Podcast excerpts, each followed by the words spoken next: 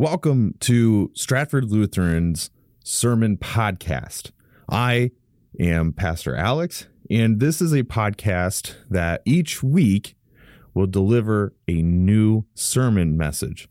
These are taken directly from our ongoing sermon series, and you can find them on YouTube if you would like to watch them, but these are here for your listening pleasure. And I am so thankful that you have taken this opportunity to hear this particular sermon.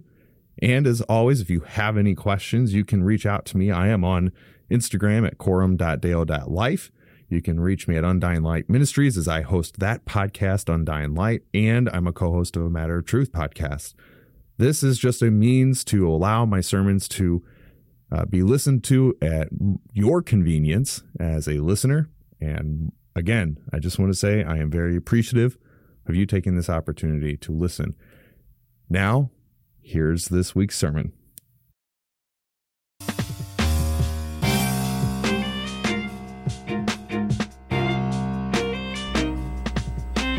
Tonight's sermon message is taken from John in the 19th chapter, beginning in the first verse. Then Pilate took Jesus and flogged him. And the soldiers twisted together a crown of thorns and put it on his head and arrayed him in a purple robe. They came up to him, saying, "Hail, King of the Jews," and struck him with their hands. Pilate went out again and said to them, "See, I am bringing him out to you, that you may know that I find no guilt in him." So Jesus came out, wearing the crown of thorns and the purple robe. And Pilate said to them, "Behold the man."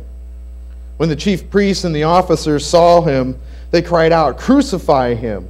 Crucify him!" Pilate said to them, "Take him yourselves and crucify him, for I find no guilt in him." The Jews answered him, "We have a law, and according to that law he ought to die, because he made himself the Son of God." When Pilate heard this statement, he was even more afraid. He entered his headquarters again and said to Jesus, "Where are you from?" But Jesus gave him no answer. So Pilate said to him, "You will not speak to me. Do you not know that I have the authority to release you and the authority to crucify you?"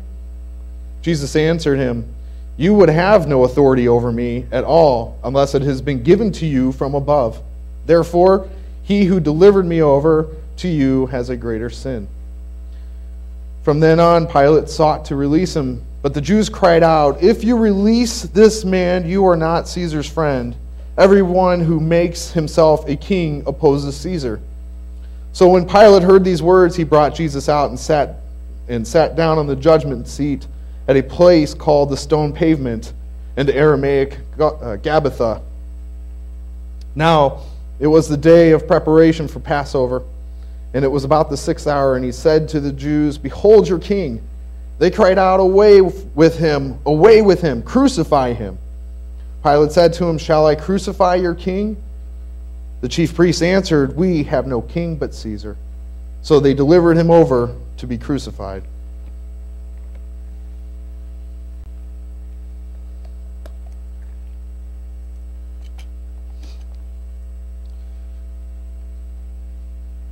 This year we've been preaching kind of in a unique structure at our church. We've been working through the Gospel of Luke, and we've been taking this on through the eyes of the Old Testament. And that's been kind of our theme as we've worked ourselves through the season of Lent and into our weekend services of Holy Week. But as I started to ponder the sermon for this week, I was really not so much drawn to just going that approach, but I wanted to do something that I did on Christmas Eve. And that is put ourselves into the text. Not as the apostles or anybody there, but just as a bystander. I want us to think about how this all unfolded, how the crowds would stand there and shout to crucify him. You were in that crowd with those people shouting that, because it was our sin that was hung to the cross. And so as we place ourselves into this crowd, as we start to walk ourselves through this text, I want to pay really close attention to not only the crowds that were there, but more importantly to the apostles. What did they see, feel, and experience What type of emotions were rushing through their minds? How was Peter capable? One of the most beloved apostles. In fact, Peter was in the inner circle of apostles, one that many sought after for wisdom and advice. So if we take this approach through tonight, I think it would pay us well to visit this text through the eyes of the apostles and the crowds at hand. So picture this. Last night we have the Last Supper. We have the Passover meal that Jesus is enjoying with his apostles, the last meal that he will enjoy. And in this moment, he gives us the institution of the Lord's Supper. And shortly after, he goes out to the garden to pray, bringing with him Peter, James, and John, only to come back and find those three individuals sleeping because the hour was late and they were tired.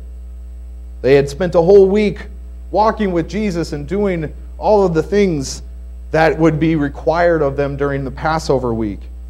So naturally, they would have been exhausted. And Jesus comes and questions them a few times. Wake, be watchful, be ready. And they continue to fall asleep. And it is in these moments that Jesus is praying that the Pharisees and scribes show up. And Judas is with them, the one who betrays him. Can you imagine what it would have been like to be Peter in this situation? Here he is at the Last Supper. He was told by Jesus that he was going to deny him 3 times.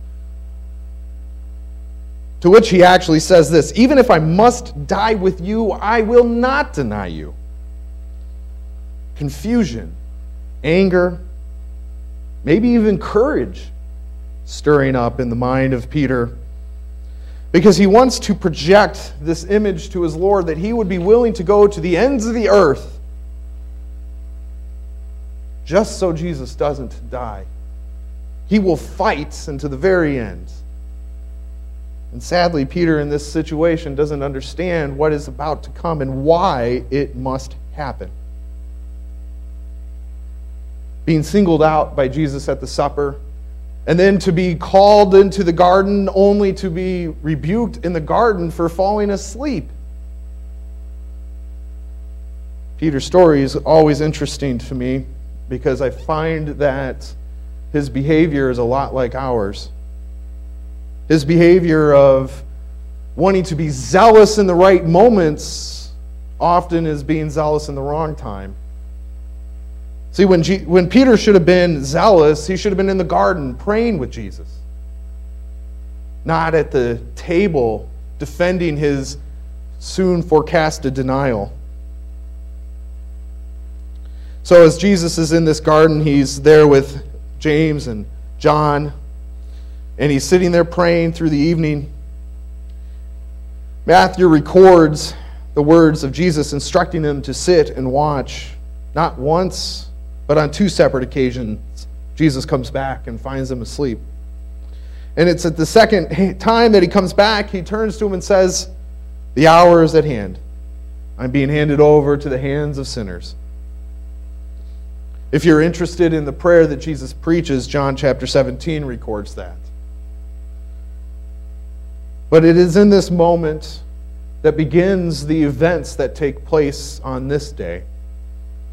See, it wasn't just an early morning trial. This took place all through the night from Thursday into Friday.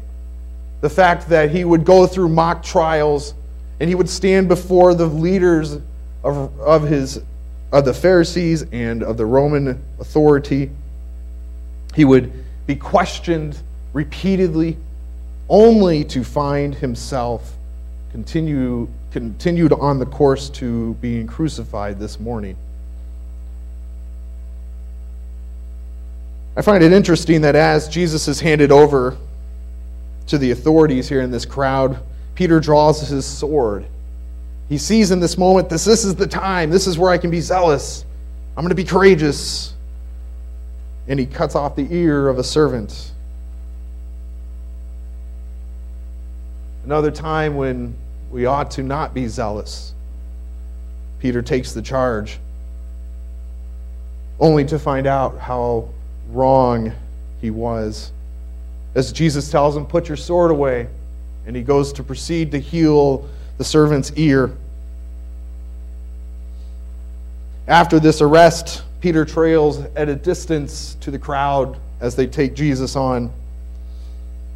And as he is watching from a distance, he's approached 3 times. 3 different times. Only to deny Jesus each time. The disciple that everybody looked up to, who always seems to have the right answers when Jesus asked, is the one who ultimately denies him. But thankfully, Peter's story doesn't end here with the denial of Jesus.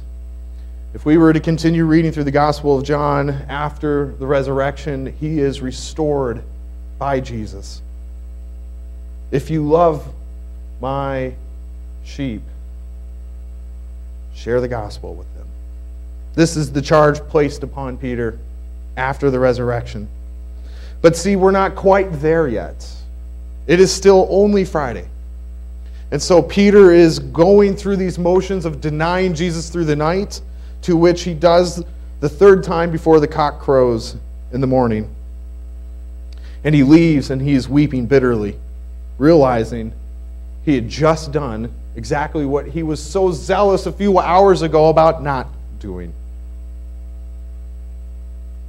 I find ourselves, as I had mentioned, to be very familiar with the way Peter is. How many times as Christians do we miss an opportunity to share the gospel? How many times as Christians do we even stand and say, oh, yeah, you know, I'm not really a Christian. I don't really believe in that stuff. Only to go home and realize what you had just said and done. Maybe it's not even that drastic. Maybe it's just something subtle, like somebody might ask you a question, and you just bat around the bush, brush it off, push it aside. We find ourselves always in these situations because this is the separation between us and the world. The rest of the world looks at us for answers. They seek, but they do not find. And yet we as Christians sometimes are acting just like Peter does, more closely even as the nation of Israel did, where they took the promise that God had given to Abraham and concealed it. A promise that was meant to be for the whole world. Israel was supposed to be God's chosen people, and in that, they were supposed to share the good news. Just as we as the church are to stand and be God's chosen people to share the good news with everybody. As we turn back to the story, we find ourselves seeking out Peter. And I find this question interesting. Why does Jesus let Satan sift Peter? It's an interesting connection that brings us back to Job. In Job chapter 1, Satan is going to and fro on the earth, and he's called into the throne room, and God questions him. Ultimately, at the end of their conversation, Satan is given permission to then go and torment Job, to test Job, to see if Job's faith was true. Each of these disciples, between the arrest and the resurrection, are to be tested. Peter more specifically. Because Satan wants to make another example. Just as much as he wanted to make of Job, saying, Job won't hold true. He'll cave. He'll curse you. I guarantee I'll make him do it. He wants to take that approach with Peter. And he never succeeded. Each of the disciples are tested through this night to separate the grain from the chaff. And I find this interesting because even though we focus solely on Peter, what were the emotions of the other apostles? See, we leave them in the upper room And in the garden, it's only James, John, and Peter as noted. But I would venture to say that as the crowds come to gather, the rest of the apostles show up. But here we can pause and reflect on what is happening. Because it is in this moment that Jesus is betrayed. It is in this moment that he is then put on trial. It is in this moment that he is falsely convicted. He will go on to experience flogging, and then he will be mocked and smacked, spit on, and ultimately crucified. I want to make a note, though, really quick before moving on. Most people don't survive the flogging. It was such a gruesome act that most men that were punished would end up dying before they would reach the amount of floggings that they had been appointed to receive. And so Jesus survives this only to then go on and continue to fulfill what the prophecies have said, to point us to the fulfillment of God's promise. We see this as a moment where the deity of Christ shines through. I couldn't even imagine being a witness in the crowd as they have Jesus chained down and they flog him. I won't get into the gruesome details, but it is pretty bad. It is grotesque. But yet, each time we could always put ourselves as the one who is flogging Jesus. Because it is you that put us there. It is us. And for our sins that Jesus experienced this moment. So as we venture on through the account of his arrest and crucifixion, we come to this acknowledgement that he had to die on a cross. And it should be well appointed that all of the apostles had maybe started to connect some of the dots. Maybe not quite fully, and maybe not until the resurrection, but in this moment, they could have reflected back and said, I see how Isaiah had prophesied this. Or even I can turn back and think of when Moses wrote Genesis chapter 3, verse 15. That there would be a Savior that would come. Or the promises given to Abraham in Genesis 12 and 15, and all throughout all of the Old Testament, there are countless prophecies of a Messiah that would come. I want to focus on just a few of them, because they really bring us to the impact of what we experienced this night. Deuteronomy 21:23 is a verse that Paul quotes directly in various capacities, but in Genesis 3, or in Galatians 3, he quotes this verse directly. And in 2 Corinthians chapter 5, he brings to the realization of why Jesus became a curse. See, in Deuteronomy 21, it states that whoever is hung on a tree, let them be accursed. Paul makes that connection to Galatians. Jesus is hung on a tree, therefore he has become a curse. More importantly, he has become sin.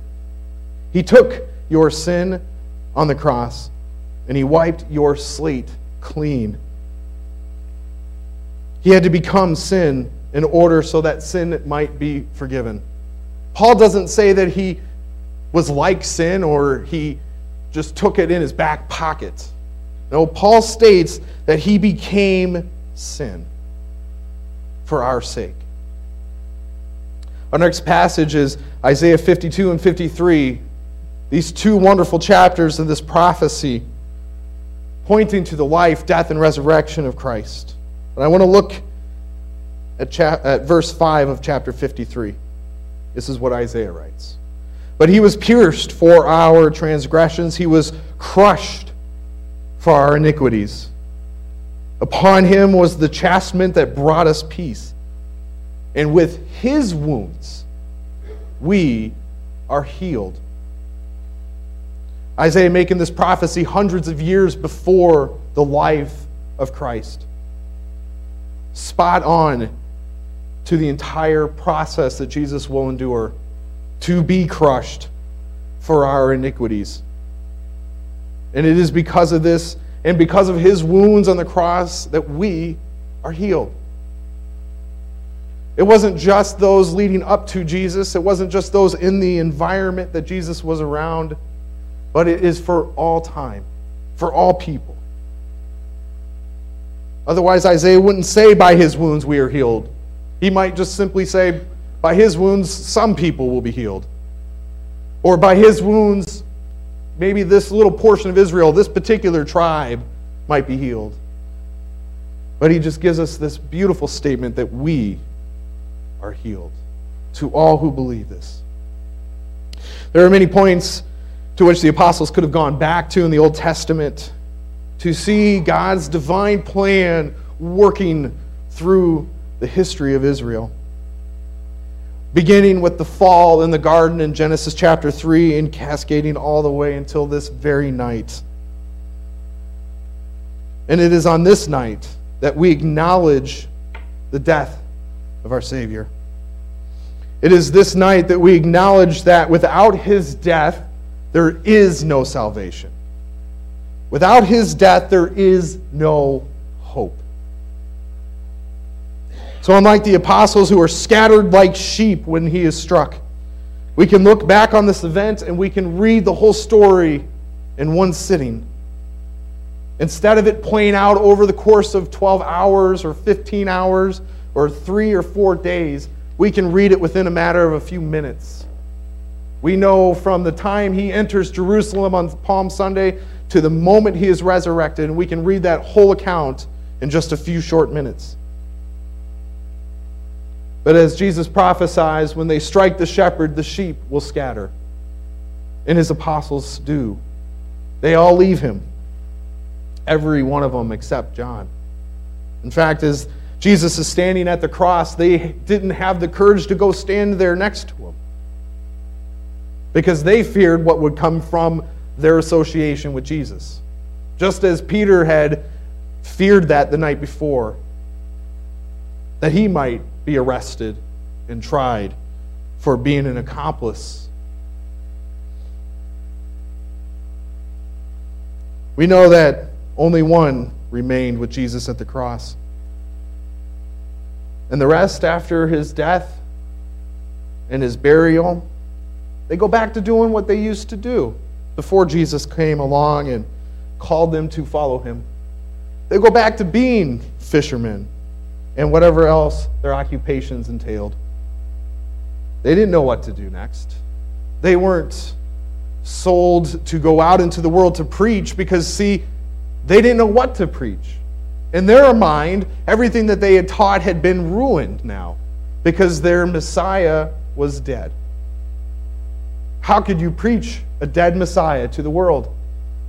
How could you preach the fact that the one we say came to rescue us from sin is, in fact, dead and in the ground?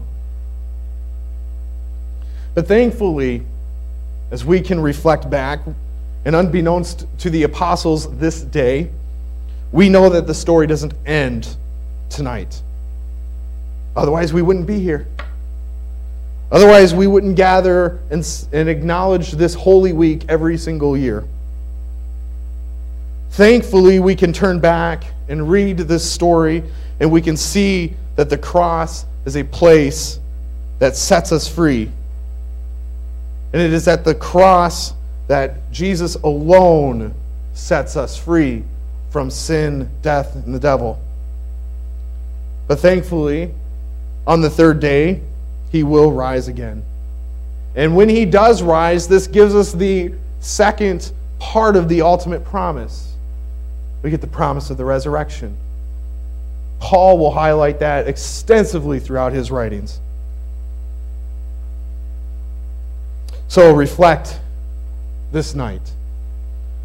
The trial, the crucifixion, and the death of Jesus.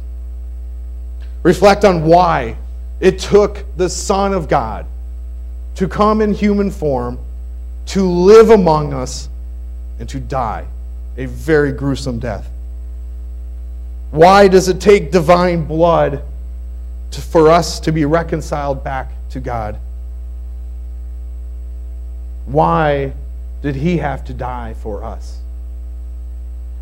Because as Paul writes, just as transgressions entered through one man, pointing to Adam, so will righteousness enter for all men through one, that being Jesus Christ.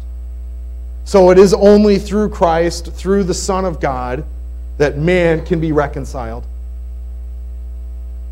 Because no matter how many animals the Jews would go on to sacrifice, if the sacrificial system was still in place today, how many would we have to sacrifice in order to think we have atonement?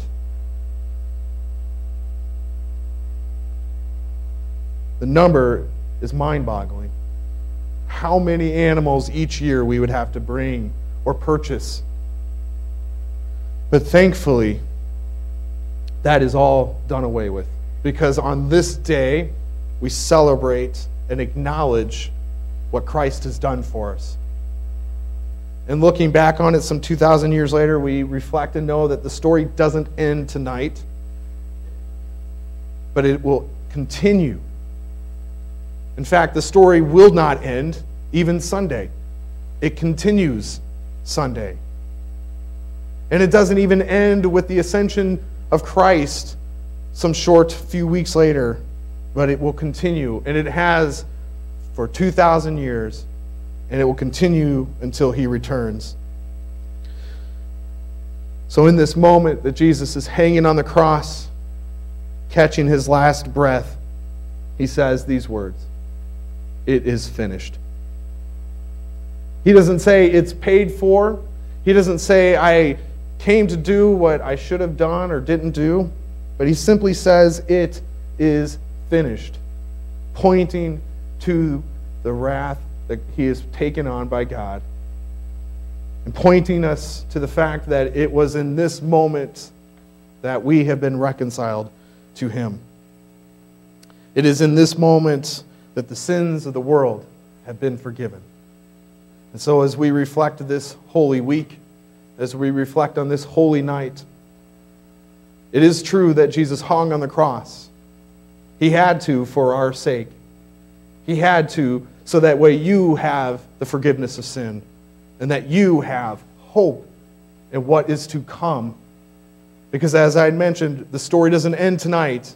It continues on.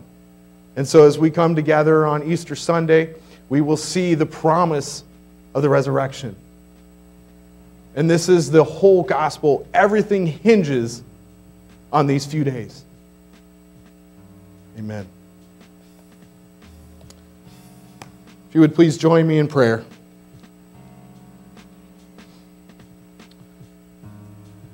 Heavenly Father, we come before you with humble hearts, knowing the sacrifice that you had endured, having your Son placed on the cross to die a most grotesque death.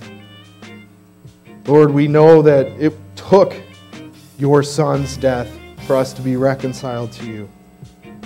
And we know, Lord, that it is only through the shed blood of Jesus that we have our salvation. It is only through his death on the cross and his soon-to-be resurrection that we have hope.